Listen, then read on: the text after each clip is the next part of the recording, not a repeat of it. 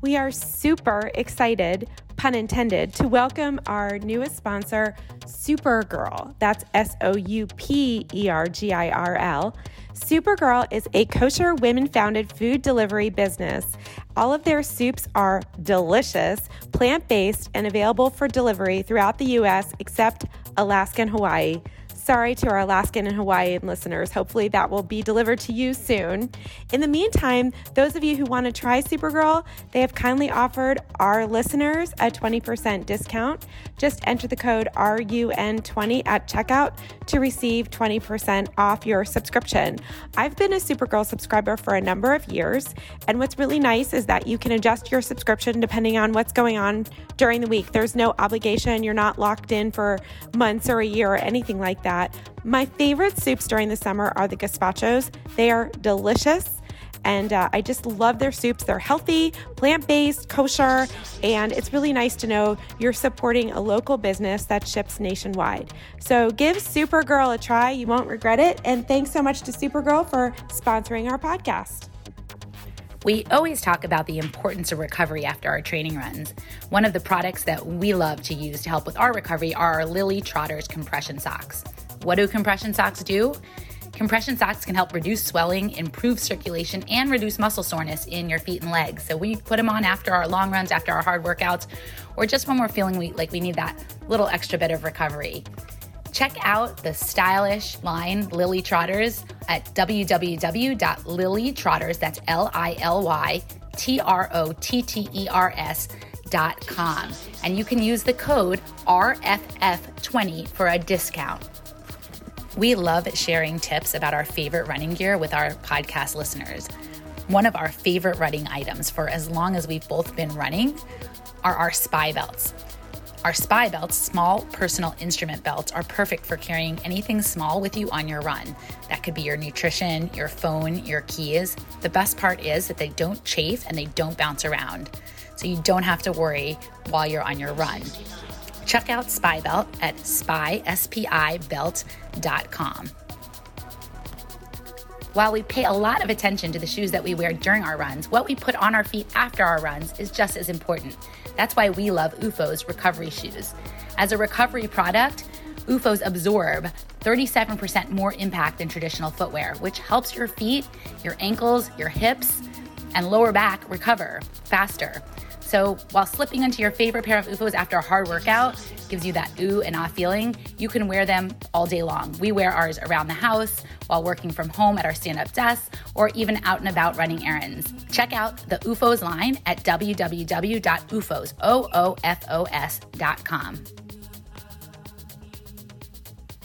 Hey, Julie.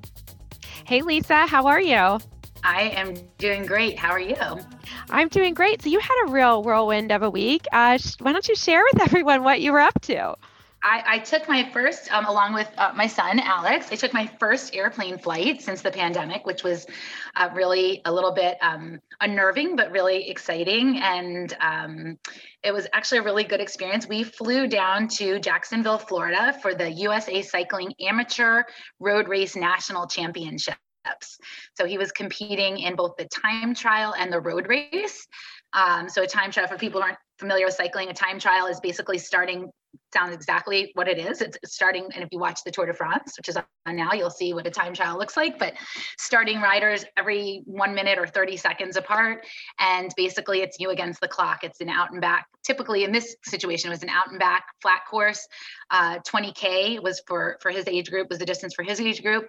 So out halfway, out about um, six miles or so, turn around, 180 degree turn, come straight back, and you're just you against the clock as hard as you can go.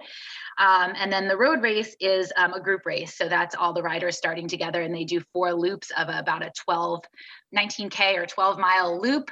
And um, and and really that's taking advantage of group of group dynamics and and riding in a group. Um, so we went down there and you know was up in the air for quite some time uh, earlier this year as to whether national championships would take place. A lot of the national championships earlier this year and last year were canceled.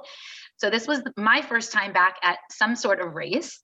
And it feels very similar to a running race. It's uh, the excitement i really I, I, got those like uh, nerves in my stomach, even though I wasn't competing. As soon as I got there and, and saw, you know, the start line set up and um, the racers checking in, and it just it was a really great experience. And I'll be honest, it, it felt back to normal. There were many COVID protocols. There were many that were put out to the riders and families and spectators of what would need to be followed. Um, there was a requirement that all racers be COVID tested within 72 hours prior to the race. You had to bring a proof of that test, of a negative test for packet pickup, um, regardless of uh, vaccination status.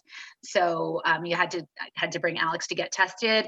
Uh, there was pretty there were pretty strict requirements to packet pickup. It was a very scaled down quote unquote expo or packet pickup. You went in, uh, if you were over 18, you had to be by yourself. If you were under 18, you could have one parent or guardian or one adult with you. Um, masks required, quick packet pickup. Really, it was you went in, had your number ready, they gave you a packet, and you were out the door. So, uh, pretty minimal um, contact. There were X's on the floor as to where to stand and make sure there was distance. Um, but the race itself was really back to normal. I felt like finally back to normal and it was exciting. And look, it was outside. Much of riding is is distanced.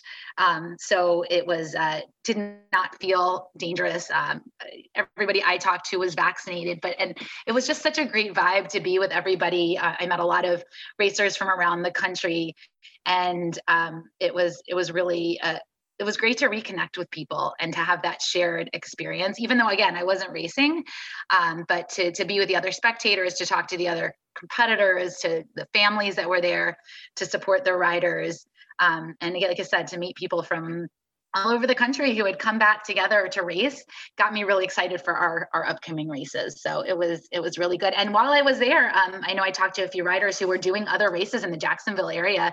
Um, one i met was doing a triathlon that same weekend. So races are back and and they're feeling pretty normal again. And that was really exciting to me. And just take a moment and do a little mom bragging about your son please because he really he's amazing so he did really well, and I, I, feel like there are a lot of lessons to be learned um, from him. Uh, you know, he's been working really hard for the last four months and training really with his nose to the grindstone. And um, he actually watched a lot of his friends from his team move up to some kind of more elite development teams in the last year. Uh, they they made the jump up, and he wasn't quite there yet. wasn't you know he, he's on his team that he started with, which has been a wonderful, amazing team to him. And his coaches on the team are so dedicated to him and to, to us as a family and, you know, us likewise to them.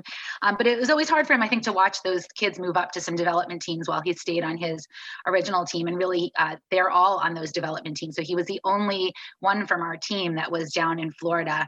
And uh, it's a really different um, when you're by yourself versus when you're with a team that has a lot of support. So the teams that were there that had support have have a RV and a tent and mechanical support and uh, you know extra bikes if they're needed. You know for kids who or riders who happen to crash their bike or something happens. But a lot of technical and logistical support. They have coaches there. They have um, just such a they they usually get houses together and they stay together and um, so we were kind of the lone wolves from our team which again just happens to be that not you know no other kids from the team or riders from the team went this year. Um, so I, I, think it's been hard for him to see that. And um, he really just kept his nose to the grindstone though and kept training. And he rides with these riders outside of um, the team like on the weekend rides. He still stays in touch with his friends and he rides with them. And he's been going out and just riding with um, he knew to get better he'd need to ride with faster riders and that meant not me which was hard because we've always ridden together and he basically said mom i gotta go ride with these fast guys. So i spent a lot of weekends driving him um, all over the place to drive with the to ride with these really fast teams and again he just really stayed focused and we went down and again the only ones from our team and um, he ended up doing really really well and holding his own and getting a lot of respect from those kids and the coaches of other teams that said you did great. I, I, will say the road race was really terrifying for me. It turned out that um, it stormed during the road race, and the road race again they're racing really close and they're racing at about 24 miles per hour. And when it's storming, it's dangerous, and there were a lot of crashes. And every time they came back around the lap, which was about a again about a 12 mile lap, so it takes about a half hour, 25 minutes to half hour to get around that lap. I would hold my breath and hope that I'd see him in the next lap, and then they'd go by and I wouldn't even be able to see him because they went by so fast. Um, but luckily, some other parents would say, "Oh no, I saw him. He's in there. He's in there." And uh, we got to the final lap and went to the finish line. And the I thought, "Phew, we're in the clear. Like he's going to come through the finish line." And the announcers announced there'd been a big ten-person crash on the course. and you just don't know who's who's in that crash. You know, you can't see it. So I, I held my breath and really just prayed that he would come through that finish line, and uh, and he did, and he did in really good position.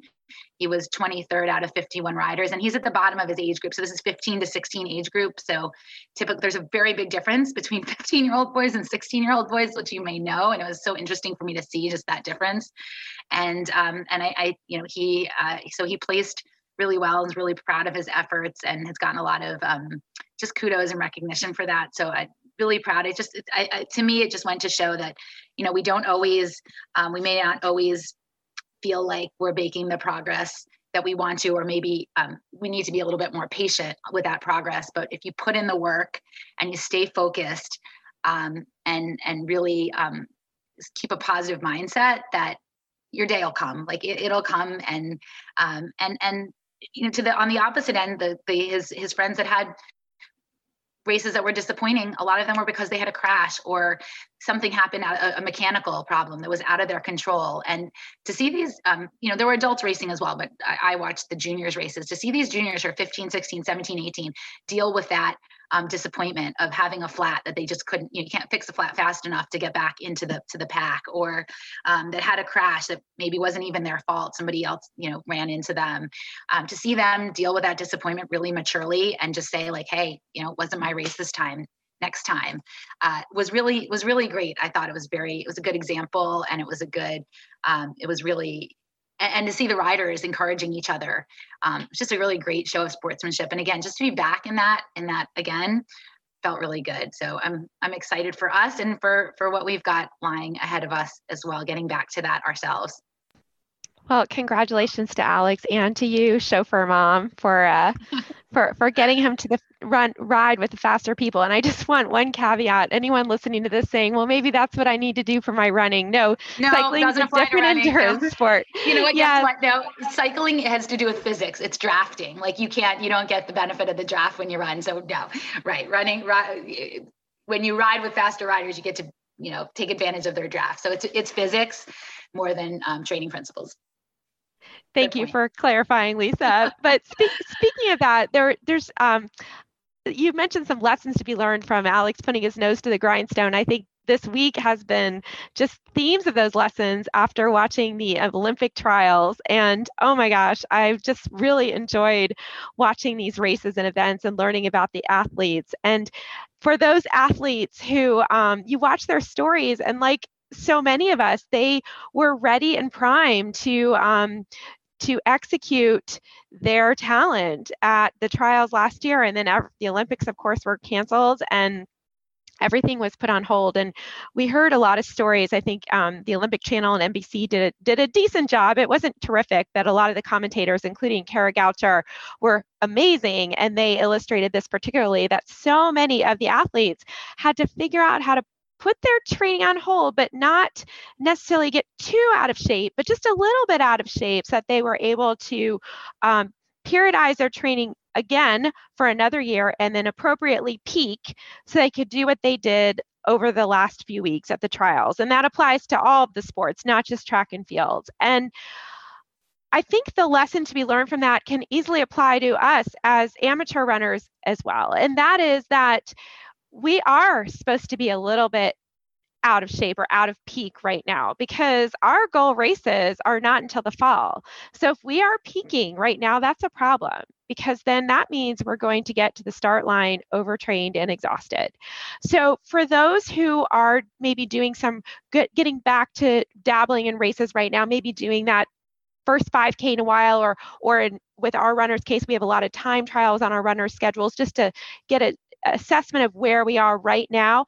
If your pace is a, is uh, slower that's fine. In fact that's that's good. That's that's correct because that means you're not peaking yet. You're not supposed to be. So let's honor where we are right now in our training. This is for everyone listening. Look at where we are right now and take that data and use that to improve and make sure to periodize your training. If you're not working with a coach take a look at the big picture. Zoom out Look at what you're doing and make sure that you are not putting your nose to the grindstone all the time because that will not result in a good result. That's going to result in an exhausted runner.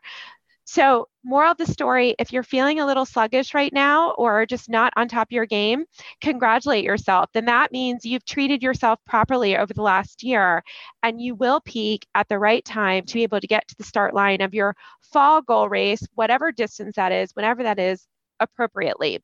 And just a little uh, related uh, tip is that all over the country, and we particularly saw it in the Pacific Northwest with respect to the trials, the heat is so oppressive.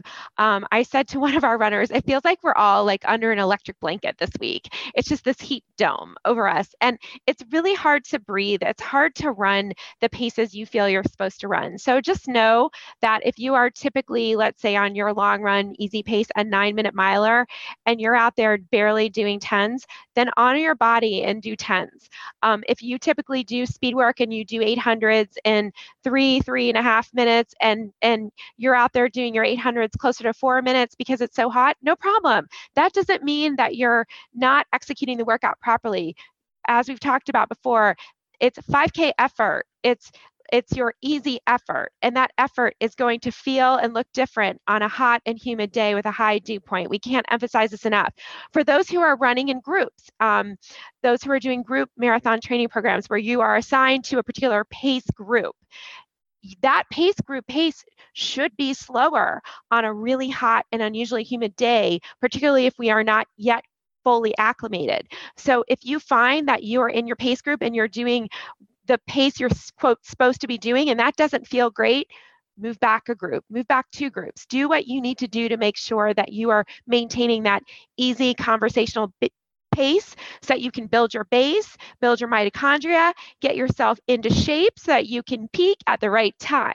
Uh, so that's and, and, avoid injury. That's avoid and avoid injury. That's a, none of us are going to be able to perform at our potential if we don't get to the start line healthy. And I think you touched on a lot of really relevant points, especially because we're just now getting back to races. A lot of us are kind of gung ho or anxious to kind of get that, you know, really go hard after the training. And you talked about putting your nose to the grindstone, and part of that can include, should include putting your nose to the recovery grind still including that, you know, really um, focusing on your training. And part of your training is recovery. And we do see that with a lot of runners is that, and it's understandable. We're all so excited to get back to training that they're out there going full steam ahead and have to like you said we want to make sure we peak at the right time. We want to make sure we're not overdoing it. So again that we get to the start line healthy. And we always talk to our runners about um, their potential. And we want to optimize their potential through their training and build their endurance which is really the most important aspect of your marathon performance. And that is built by your easy aerobic efforts um, so we talk to them about that and about their potential and where, you know, if you do a time trial or you do a 5K and you can extrapolate a marathon finish time, you're only going to be able to hit that potential if you get to the start line healthy. So, like you said, kind of take a step back, look at what your timeline look, look looks like, which is going to be different this year than other years. And uh, and one of the big differences being that we're training through summer for for some of these races that are typically in the spring, like Boston. So we're training through the summer, and that training looks that those training paces and that training can look a lot different. So that's those are all good uh, reminders. Great point. And I have a little anecdote about summer training. I was um, in New York City um, on Sunday night through Monday, and um, I love running in Central Park. It's one of my favorite places to run. I actually was super excited to wake up Monday morning and do my planned um, six, seven miles in Central Park. And I was in the car driving a lot on Sunday, so my legs were pretty dead. I do notice with with me in particular when I am sitting for long periods of time in a car, it's very hard for me to run that day or the next day and my legs just don't feel that great. They feel pretty dead. So I started running and it was super, super hot in New York on Monday, and the buildings kind of also block the heat. So it feels even more oppressive. And I, I just couldn't do it, Lisa. Like, and this is not like me, I'm pretty good in the heat, but my legs just wouldn't go. So, you know what? I have confidence in myself. I know how to make that call. And I decided to instead do a brisk walk in Central Park. And I enjoyed it. I didn't feel badly about it. I didn't feel guilty. And I share this anecdote for all who sometimes you have to take a step back and, and make those adjustments on the fly. And I knew that nothing positive would come out of me forcing a run the day after a long car ride when my legs felt dead. But conversely, I did a lot of walking in New York City on Monday, and um, I'm vain. I don't like to wear my running shoes all around when I have on like somewhat of a cute outfit. I'll admit I'm vain.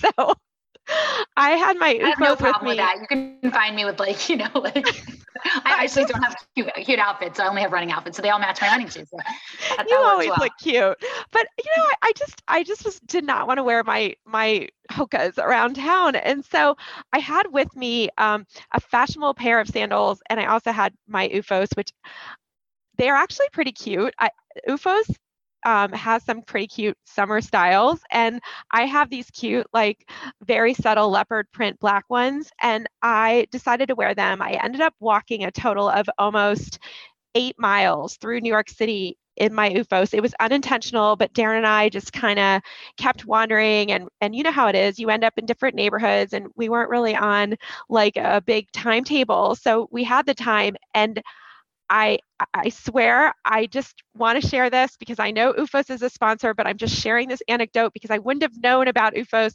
if they weren't a sponsor and they hadn't kindly sent me the shoes. And I have been wearing them religiously, but I just started wearing these flip flops, which is a different style. A plus. I have absolutely no soreness. My calves feel great. My Achilles feels great. And I normally would never recommend walking around in flip flops. These are different. So, for those who are on the fence, go get yourself a pair of OOFOS, especially this summer. They are great recovery shoes. They are also super comfortable. And they have cute, yeah. like you said, cute summer, cute summer. They are options. cute. I've been wearing both um, Paul and I have been wearing our OOFOS around all the time. We keep um, saying how great we we feel like it's and and you know we see this as coaches a lot in the summertime, and we hear this from our runners. Well, they'll start to say, "Oh, my Achilles is bothering me. I'm getting some plantar fasciitis," and we say, "Well, what have you been wearing around for the summer?" And they say, "I'm wearing flip flops or I'm going barefoot because it's summertime, and, and that makes sense. Or I'm around the pool a lot." And typical flip flops or um, barefoot, obviously, no support. And that will lead to, you know, we, we think about our running shoes and our running, but that's not always the cause of the feet feet pain or the feet, you know, or your, your, your ankles, your knees. That's not always the cause. Um, a lot of times it's that you've got no support when whatever you're walking around in, and the OOFOS totally have changed that. So I also have been living in my OOFOS this summer. So we love our OOFOS so much, obviously, and we want to give them away to a listener again this month. So we're going to do another OOFOS giveaway. Head to our Facebook page, Run Farther and Faster, and we will have a post up that you can comment on and in the next week.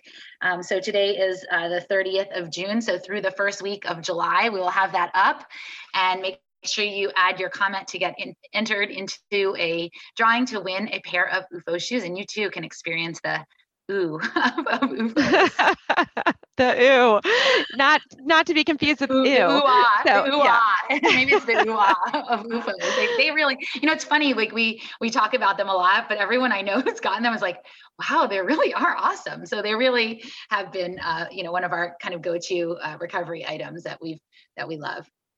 For sure. So we also had some big news out of Boston since we last uh, recorded an episode. We took a couple weeks off. Sorry, listeners. We we just had a lot going on. Everything's good, but we just couldn't record the past two weeks um, due to time constraints. But uh, over the last week, uh, the BAA announced some news regarding uh, attaining a BQ for 2022 and 2023. So we now know for sure that for those interested in qualifying for Boston 2022 in April, you must run a qualifying time between September 1st, 2019 and November 12th, 2021. So that's a longer window than what we anticipated, which is really great for planning purposes. That means for those who are looking at fall marathons and want to try and qualify for 2022, you do not have to run a fall marathon by September 2021. You now have until November 12th, 2021. So that includes um, the World Marathon Majors, which is probably the reason why they expanded the field for that. And um, it also includes those marathons that are a little cooler than something in September. So think about that for planning purposes and definitely reach out to us if you're trying to figure out a, a good race to do to uh, try and qualify for 2022. And they also announced the qualifying window for 2023, which will also be in April. So for April 2023. The qualifying window will be September 1st, 2021 through September 2022. So this means that anyone running a race this fall until November 12th, 2021 can qualify for both 2022 and 2023. And if you're so, running Boston, if you run Boston in October of 2021 and get it requalify, that will count towards both as well because that's in that window between September 1st and November 12th. 2021. So people have been asking, can I double dip? And that's a, a, common question we get is if you use a qualifying time once to register, can you use it again?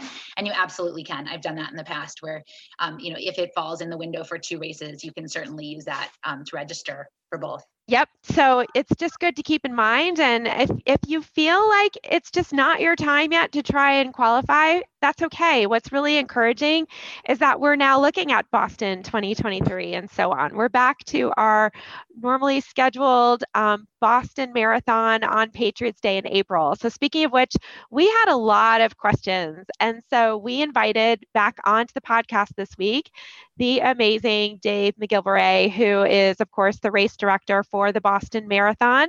And he is our most popular guest because he's now been on our podcast three times. So we really don't need to say much to introduce Dave because those who've been listening have heard from Dave before. But you all know how much we love Dave, and we know that we share that love with so many of you. And um, we often think of Dave when we think of his quote, which is the comeback is always stronger than the setback. And certainly in this case, that is true. And Dave not only updates us a bit on what he's been up to since we last spoke with him in April 2020, but he also talks a lot about the logistics and planning for the October Boston Marathon. So, without further ado, coming up next is Boston Race Director Dave McGillivray. And Lisa, I hope you have a great week. Thanks. You too, Julie. Bye. Bye. Dave McGillivray, thank you so much for joining us once again. This is the third time on the Run Farther and Faster podcast.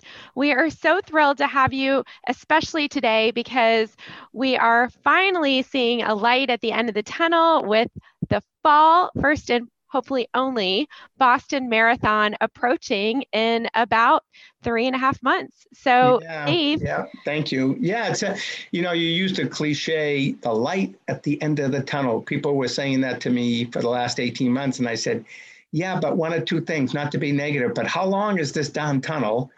And um, are we sure that's not a freight train coming at us at the end of the tunnel? But truly, I think we are seeing the proverbial end of the tunnel. Races are coming back. As you know, I always say they come back stronger than the setback. And I think we're starting to experience that. And we put on my company, DMSE Sports, put on our very first race in 19 months uh, last weekend at Mount Washington. It was the Mount Washington Road Race. And it just felt so good to get back together as a team, boots on the ground, doing what we love to do. So, really looking forward to the next three or four months of uh, bringing back our events. That's fantastic news. And it's just really great to see that not only races returning, but big races. That's not an insignificant event. And mm-hmm. so that's a really great sign. So before yeah. we delve into races in general, we wanted to just ask a little bit about you, Dave. Um, the last time we spoke was in April 2020. How have you been since then? And, and how's your health been?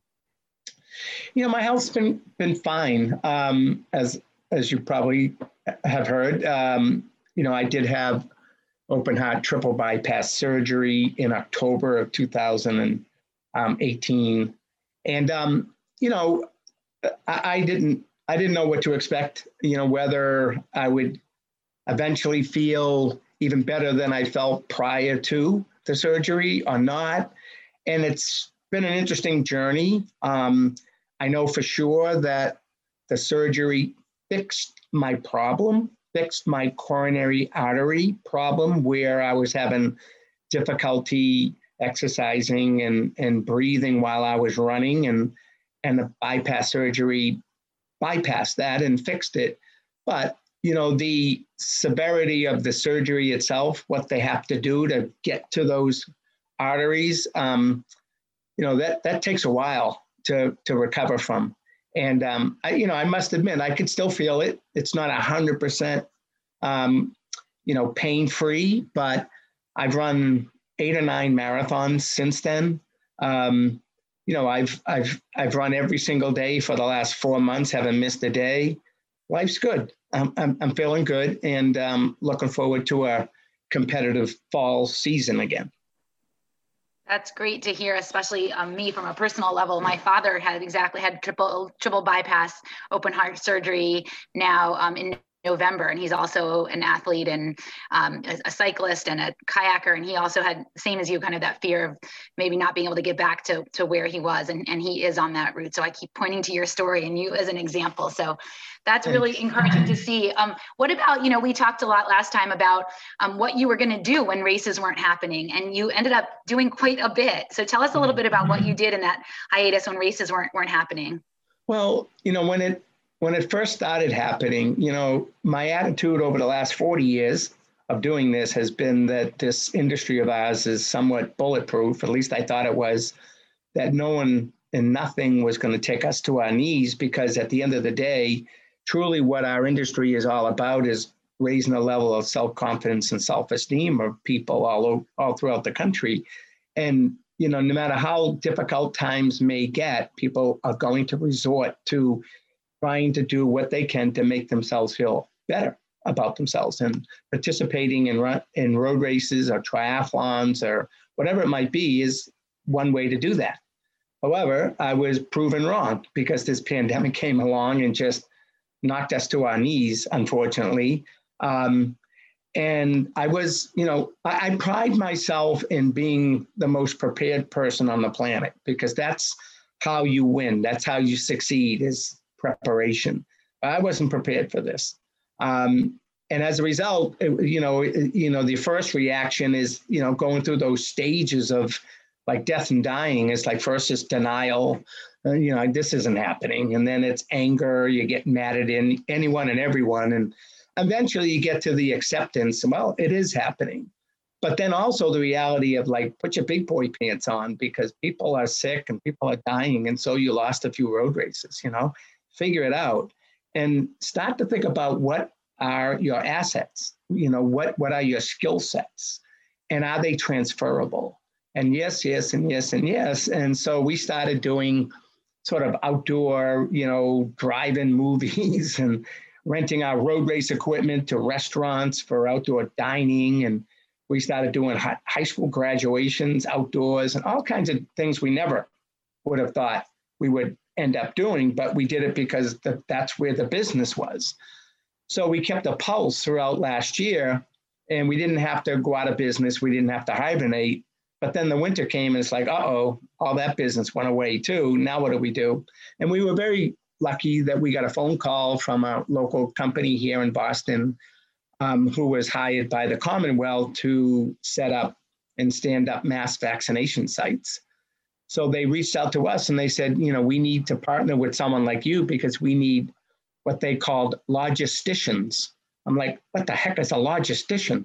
But if I'm one of them, okay, sign me up. I'll do it. And you know, just logistical people, you know, operations. You know, you know how to move people from point A to point B. That's what we need. I said, okay, you got us. And so we started working mass vaccination sites at Gillette Stadium, Fenway Park, Hynes Convention Center, where we give out bib numbers for registration at the Boston Marathon and Reggie Lewis Track Center. So it was like, whoa, this is unbelievable. Like, not only are we keeping a pulse, but we're helping to keep people alive, we're helping to keep people healthy, and we're helping to bring our own industry back. Well, our last day doing vaccinations was last weekend. And our first day of coming back, putting on an in person race was last weekend. It's like it couldn't have been more perfect timing. And we helped vaccinate 1.3 million people in the Commonwealth. Um, so yeah, I mean, it was it was it was both luck that we got the phone call, but also it was because of our, you know, 40 years of experience putting on events that um, we got that phone call, and here we are ready to get back into it. Congratulations, Dave. That's a tremendous accomplishment. And we, we know the media was talking a lot about your progress with respect to the vaccination clinics. And uh, it is luck, but it certainly shows how you are able to take opportunities and really launch them into um, meaningful endeavors. And, and that's been the theme of your life. So uh, mm-hmm. it's quite inspiring. While certainly it wasn't the position any of us wanted to be in. You certainly made lemonade out of lemons with respect to being able to take your logistical skills and and truly help save lives. So mm-hmm. congratulations. Mm-hmm. Well, thank you. Yeah, team effort, team effort. You know, it's always about the team. You know, I might be the the conductor or something, but it's all the musicians that actually make the music harmonious. So shifting gears a little bit, we want to start talking about uh, the, the upcoming fall, hopefully only fall, 2021 Boston Marathon. And could you explain uh, once again to our listeners your role with respect to the Boston Marathon and specifically your role with respect to the BAA before we start talking about the fall yeah, marathon? Sure. So in, in 1988, I was um, I had my own company, DMSE Sports. We had been around for about eight years. And the BAA was looking for a technical sort of minded person who might know a little bit about putting on a road race. And they hired me as their technical coordinator to help at the start of the marathon. And so I did that. And then it just morphed into more and more and more. And eventually I was given the title race director meaning that my role was the race, you know, just directing the race, boots on the ground, everything from when the gun fired to when the last person crossed the finish line. Everything else is sort of not in my domain for the most part. It's more staff at the BAA. Um, I'm not a, an employee, I'm an independent contractor. Um, so they hired DMSE Sports to sort of help with the operations of the overall event. So we bring in maybe 70, 80 people come race weekend to do, you know, help work at the start, work the course, work the finish. So, you know, the way I look at it like I was just saying, I'm more of a conductor where you have all these different disciplines and parts, working parts that make make up the event. And I'm there just to help steer it in the right direction, communicate with everyone, you know, try to keep people motivated and inspired to get the job done. So recognizing, Dave, that you are, you know, you're not making the decisions as to whether the race is going to go off or how many people are going to be in it. That's that's all, you know, up to the BAA in con- in conjunction with the, you know, with the municipalities. But recognizing that, kind of talk to us a little bit about when you realized that, um, you know, fall was going to be a go because you know there's a period of time we all knew it was on the calendar, but was on the calendar last year too and it, and it didn't happen. But you know tell us tell us a little bit about how you you know how that process happened and you figured out it was actually going to be a go and and um, you know maybe about the, the the field limitations and kind of how that all played out. Yeah. So this has been difficult for all of us right? Because the most difficult thing about uh, planning um, is planning for uncertainty not really knowing what the future will bear and where this virus was heading. So, you know, we had to play as much the caution role as possible, being an event where, you know, attracts runners from 100 countries throughout the world and worldwide media and one of the most prestigious marathons of all times and a world marathon major. You can't just knee jerk it. And um, so you have to be careful there's a lot of, again, moving parts. There's a lot of constituencies. It's not just all about the runners. We have volunteers and we have media and we have spectators and cities and towns, and it's a point to point and sponsorship, and the list goes on and on and on. So you don't make decisions quickly, nor do you make them in a vacuum, right? So, you know, when this pandemic hit and it was determined to, um, you know, sort of postpone it, um, you know, it, it, we were the first thing we had to figure out was what date. You know, can we find a date that's acceptable to all the cities and towns? Now, again, we got eight municipalities we're dealing with. It isn't just downtown Chicago or London. You know, it's you know, there's a lot of work that's being done behind the scenes to sort of, you know, get permission and and to make make something uh, make something happen. So eventually, we settled in on um, Monday, the holiday, and um, And then from there, it's it's more a matter of working. We developed a COVID uh, marathon committee made up of, you know, medical people, epidemiologists, staff, you know, representatives from a lot of different, again, disciplines to tr- try to help guide us through all this. I mean, what do we? None of us know about viruses and pandemics and what what the future might might show. So you know, we, we were chipping away, chipping away, and plan A, B, C, D. You know, do we test? Do we multiple test? Do we uh, require proof of vaccination? Uh, do we mitigate? What's what's the you know strategy going to be? And so we said, well, we'll probably have to minimally we need to spread people out. I mean, that's you know minimize if not eliminate mass gatherings. That was one of the key elements. So to get rid of mass gatherings, you might have to minimize the mass. so the first decision we made was, you know, what's the field size going to be? And but you just don't pull a number out of the air. Field size is based on two things: how much time you have to conduct the event and how much space you have to do it within. Well, I know how much space we have. Now time. And to spread things out, you need more time. So then we had to go to all the cities and towns and ask for more time. And you got to remember this now this is on a monday it, and it's a holiday but it's not a strong holiday so people got to get up and go to work and get around and go to school or whatever they need to do so it's not like you can just paralyze these communities for hours and hours and hours so you have to be respectful of the fact that they're giving us the um, the courtesy of shutting down their community for a period of time. So we're able to get one more hour on the front end. So I started, we started doing the math and calculations.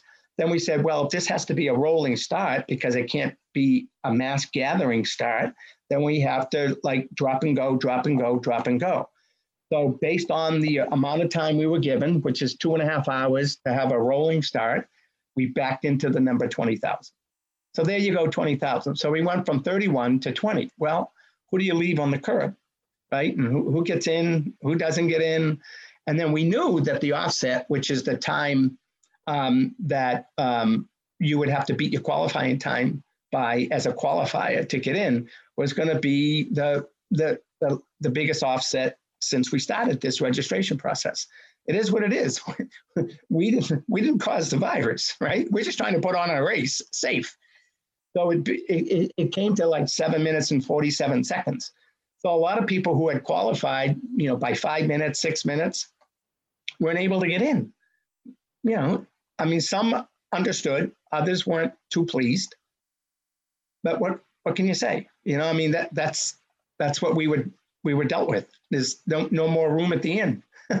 So we did we best we did the best we could to balance that with the charity runners and all of it. You know, it's not an easy, not a perfect science. Um, so that's kind of where we're at right now, and we're still not 100% sure on the exact testing slash vaccination process that we'll be instituting. Only because there's a lot of lot of dynamics to all that what's proof of vaccination? What do you have to show?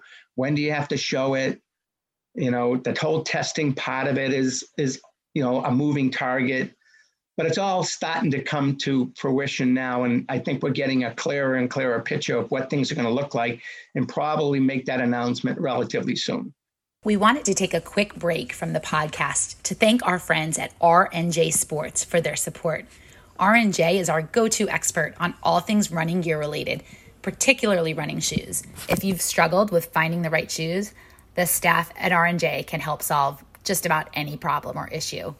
As a small locally owned business, R&J is heavily involved in and supportive of the local running community. They get runners. They are runners. R&J has been an enthusiastic supporter of our podcast and our training programs, including our Montgomery County Public Schools program. We are so appreciative of their support. Check them out online at RNJ, that's RNJsports.com.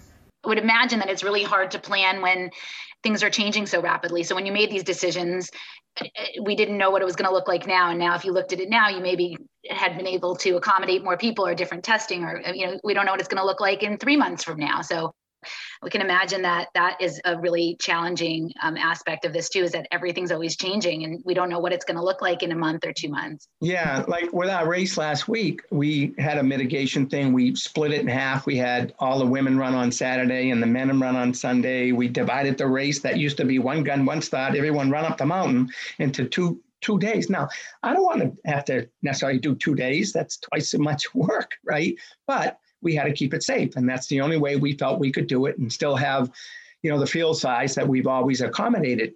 And when the CDC came out and said, okay, you don't have to wear your mask now, and you know, things are starting to look good and you can all hug and kiss again, everyone's emailing us and, me in particular saying, okay, you're going to go back to the way it was. I said, I, are you crazy?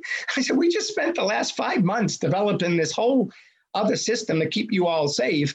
And now, like that, we got a week to go. You think we're going to be able to flip it right back to the way it? No, you know.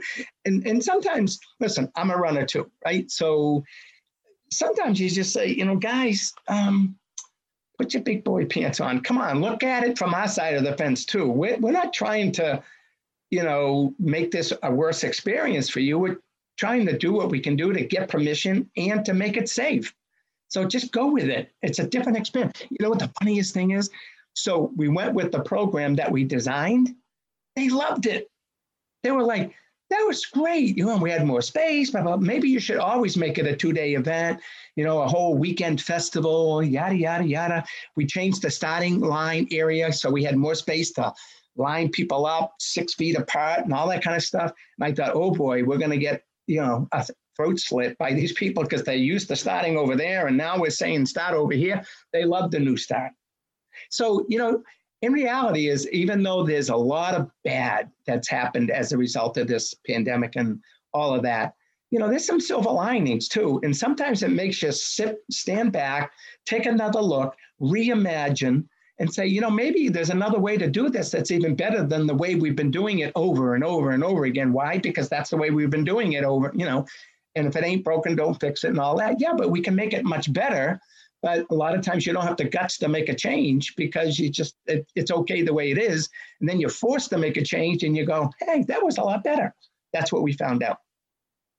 That's a great point. Definitely, there have been some silver linings with respect to how we have been living our lives in this pandemic. And the pandemic itself itself is not a positive thing, but you're right. We can we can find those positive things. And for those who are struggling because they did not meet the cutoff and you know having to deal with that consequence based on what you just shared it seems like the possibility of being able to enter with a time for the spring Boston Marathon, it, it won't be another 747 based on what you just shared. Do you think that that's a statement that that you could agree with?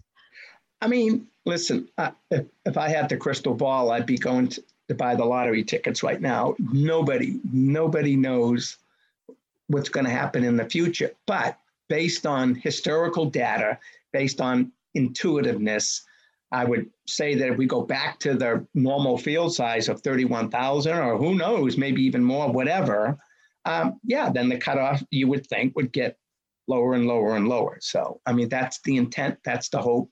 You know, the last thing, the tough part about this whole registration process is when when in I think it was 2007 or so, I forget the year, when we sold out in a record time of eight hours and three minutes. Um, I got a lot of phone calls from peers of mine saying, "Wow, you must be so thrilled your race sold out so quick." I said, "Thrilled." I said, "I'm hiding under the bed." I said, no, we don't want our races to sell out in five and a half seconds because then people who get left on the curb get all upset. And I said, you know, there's got to be some some fairness to all of this, right? And if you're a heart surgeon doing heart surgery that morning, you open registration and you can't get to that computer, you shouldn't be kicked out. So then we come up with this new system of, um, you know, the fastest register earliest and all that. So it's all about the pursuit of athletic excellence, which is what we're all about to begin with. We make no bones about that. And, um, you know, it's all, it's all about the marketplace setting the standard more than us. We set these standards, the qualifying standards, just to sort of get in the game. Now you're able to apply but now you're bumping up against all your peers. And if they're all running faster, then you're going to have to train harder. It's just that's what we're about. Um, we make no bones about that. So, um, so we line the fastest up per gender and age group at the door and start picking them off until we fill. And once we fill, that's the cutoff. It's pretty fair, right? But I understand the anguish, and I'm trying to figure out how best to deal with it myself. Of people who run a, a race in Des Moines, Iowa, you know, in July, and then they have to wait until September to apply, and then they don't make the cutoff. And you know, you wish if you were you qualify, you were guaranteed a spot. Well, it used to be that way for 40 years, you know, and then it just and then the problem it became a rush to the keyboard. So it's you know, so the only other thing you can do in not turning away as many people is to tighten the standards and you start talking about tightening the standards and people start getting like no don't do that. Well which is it? You know you're going to get turned away anyways because you might not make the cut. So i'd rather tighten the standards and have people maybe not qualify than to qualify and get turned away. I don't know. Everyone has a different way of looking at it i guess. I think you'll, you're never going to make everybody everybody happy but um, but i think uh, we always um, to, we believe and we always tell our runners the BA always comes through in a fair in a fair way that you know really balancing all of those all those factors. So kind of going back to managing the numbers, um, and you may not have the answers to this yet. They may still be in in process. But and what what are things? How is how is Boston in October going to look different other than kind of a rolling start um, than than past Boston's? Will there be an expo? Um, you know, what will the start look like? What are what are that you can share with us you know, details that are starting to take take shape. I don't even know myself, you know, what that day is truly going to look like. Like how many spectators are going to show up? I mean, if we, if the cities and towns and public safety discourages mass gathering, then, and if if people adhere to that, then there won't be a lot of spectators along the course. That's a huge difference than in the past because we're known for 10 deep, you know, for 26 on both sides of the street. Um, I don't know. I, I, don't know what October is going to look like in terms of that kind of an experience. I know um, functionally, operationally, what it's going to look like because we designed it. You know, a rolling start's a rolling start, so we're going to it's going to be a drop and go. And I, I really think that that that experience of a drop and go is going to be. I, I, listen, I've run 161 marathons, so I have a clue what it's like to run a marathon and to get ready for a marathon in the morning of a marathon. And I'd love to pull up to the race, you know, pick up my bib or whatever, grab some water, use the restroom, stretch, jog a little bit, and be on my way. I don't want to be thrown into a field and say, sit there for three hours in this lousy weather, and we'll blow a whistle and say, it's your turn to line up. You know, and that's the way it's been at like a New York or a Boston or most of the major marathons. That's just the nature of what these things are. Well, imagine just you know, you're supposed to board the bus at this time. You get your 45 minute ride out to the start. You get dropped off. You get the water, go to the bathroom, and go. I don't know. As far as I'm concerned, I think they're going to love that. Yeah, you don't have a lot of people around you, and you don't have a lot of the fanfare, but you know, from a physical, physiological perspective, you know, you don't have to wait around for two and a half hours before the start of a marathon. I think that's pretty cool. That's a great point. We've actually been thinking about that as coaches a lot. So, um, for a lot of runners at Boston, the warm up is actually the walk, the brisk walk from uh, Hopkinton, that where the staging area is, to the start line. So, um, will there be time for those runners that want to do a little bit of shaking out before starting the marathon? Is there time between the bus dropping a runner off to do all the things, use the bathroom, get some water, and do just a short little warm up before starting? Or is it going to be very stringent with respect to the time before a runner must start after being well, dropped off by the bus? Uh, again, everything, every day, it sort of changes based on what's going on with this virus, right? So when we first started thinking about this, we said we can't have mass gatherings in Hopkinton. So if we're dropping off runners, we can't have them hanging around because we're dropping off more and we're dropping off more, and all of a sudden you get yourself a mass gathering. So we want to get the cattle prods out, you know, and say, go, go, go, you got to get going.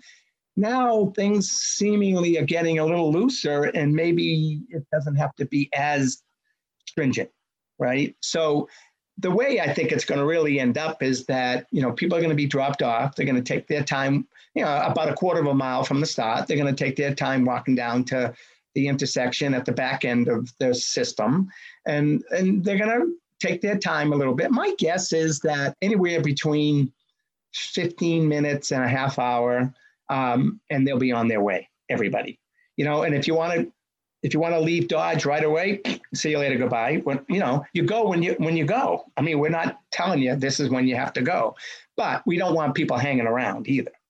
So if they're warming up, they're warming up. If they're sitting on the curb, we're like, hey, you got to get going, buddy. You know, so yeah, I think, and again, I so I think it would be perfect for everyone. Some will be able to go right away. Some will take their time a little bit and exactly what they want to do.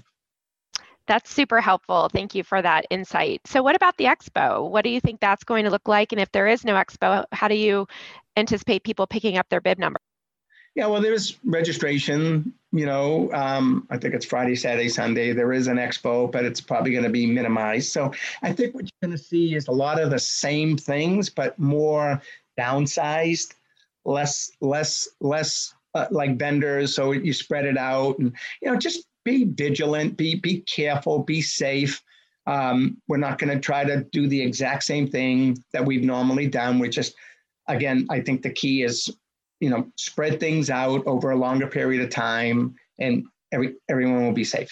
That's sort of the the mo. Dave, what about um, the end of the race? What is what do you think that's going to look like in terms of getting people through through the finish? I mean, that's also kind of a typically a crowded a crowded area especially with spectators but i'm assuming it's just going to be kind of similar since we've got a rolling start it'll be hopefully a rolling finish and people just move through move That's through exactly quickly right.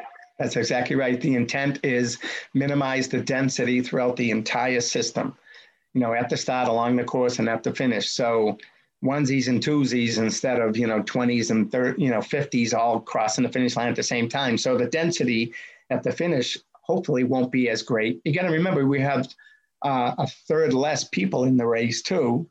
So you got the rolling start with less people. Um, you have to think that that that experience at the finish is going to be very different than maybe at peak time the way it has been. And again, not a lot of activity. You know, grab a bag and go. You know, and cross the finish line, get your medal, get your blanket, get your bag, and be on your way, you know, and it's sad to think that like, here's your hat, what's your hurry? you just ran a marathon and we're like, bye. Um, but again, the whole idea this year, everyone, and it's like, listen, we've been dealing with this for a year. It's not going to be a, a, big surprise. And, and um, so I, it, it's going to be fine. People are going to be fine think everyone at this point kind of understands and, and, is on board and just grateful for that opportunity. Tell talk to us a little bit about the weather in Boston in October. What do you what do you, you have any concerns? What do you what do you anticipate the weather being yeah, like in, um, in early know, October?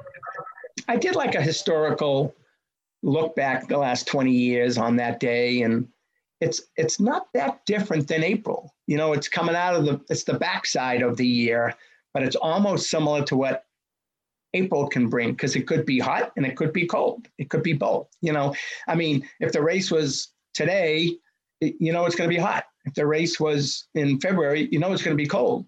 But in April, you don't know what you're going to get, and in October, you don't know what you're going to get. So you could luck out and have a perfect, you know, 50 degree day, partly sunny, you know, a little wind at your back, you know, kind of a day. Or you could have it could be in the mid 70s and you know blazing sun and it could be could be a little hot um, and it could be a cold rain so we don't know Sounds like what we've dealt with in April for, for it's the just like an April thing. You know, right. you, you, you wake up that morning and you stick your head out the window, and that's when you know what it's going to be like. Or it may be different a few hours later. We know the weather yeah. in Boston changes right. changes so quickly. Well, Dave, it's been really helpful for us to talk through kind of what Boston's going to look like with you. And again, we know it, it can still change, and we know it's going to look a little different. But we what we always know is that Boston is such a special experience, and whether that's in April or in October for for us, it's just um, to be back in Boston to us is going to be um, really, uh, really meaningful. And we're bringing a bunch of runners there. So we're excited for them too. A lot of them, it's their first Boston. And they missed last year, but got in for this year. So um, we're super excited and we're coaching a big group of them. And one had a question to ask you that we thought was a really great question. So we're going to close out with that question. And that question was if you could get into a time machine and go back to any Boston Marathon in the history of the Boston Marathon um, and be at the finish line or experience that race, is there one in particular you'd like to go back to? Me personally, um, well, I mean, you know, the hundredth was huge. You know, when we went from 9,000 the year before to almost 40,000 that year in 1996. I mean, for me, that was epic. Um, certainly 2014, you know, coming out of the, bombings and stuff and seeing Meb finish and just that whole piece of it. Um, you know, 2008, we did the Olympic trials and that was really special right there at the finish. And there's so many. It's hard to pick pick one. Any from before your time? Uh, Any from before your time that you hadn't been? I wasn't. I'm not sure. Um, right. You know, the one that inspired me was when Ron Hill from Great Britain won in the cold rain in 1970, and I was listening to it on the radio, and that's when I was inspired to someday I'm going to run the Boston Marathon. And two two years later, as a 17 year old senior, I went out and tried it, and I didn't finish. And then I learned a valuable lesson that you, you might need to train for one of these things.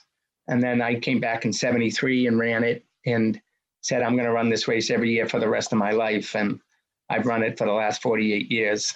So October will be my 49th, and then April will be my 50th. So looking forward to getting number 50 under my belt.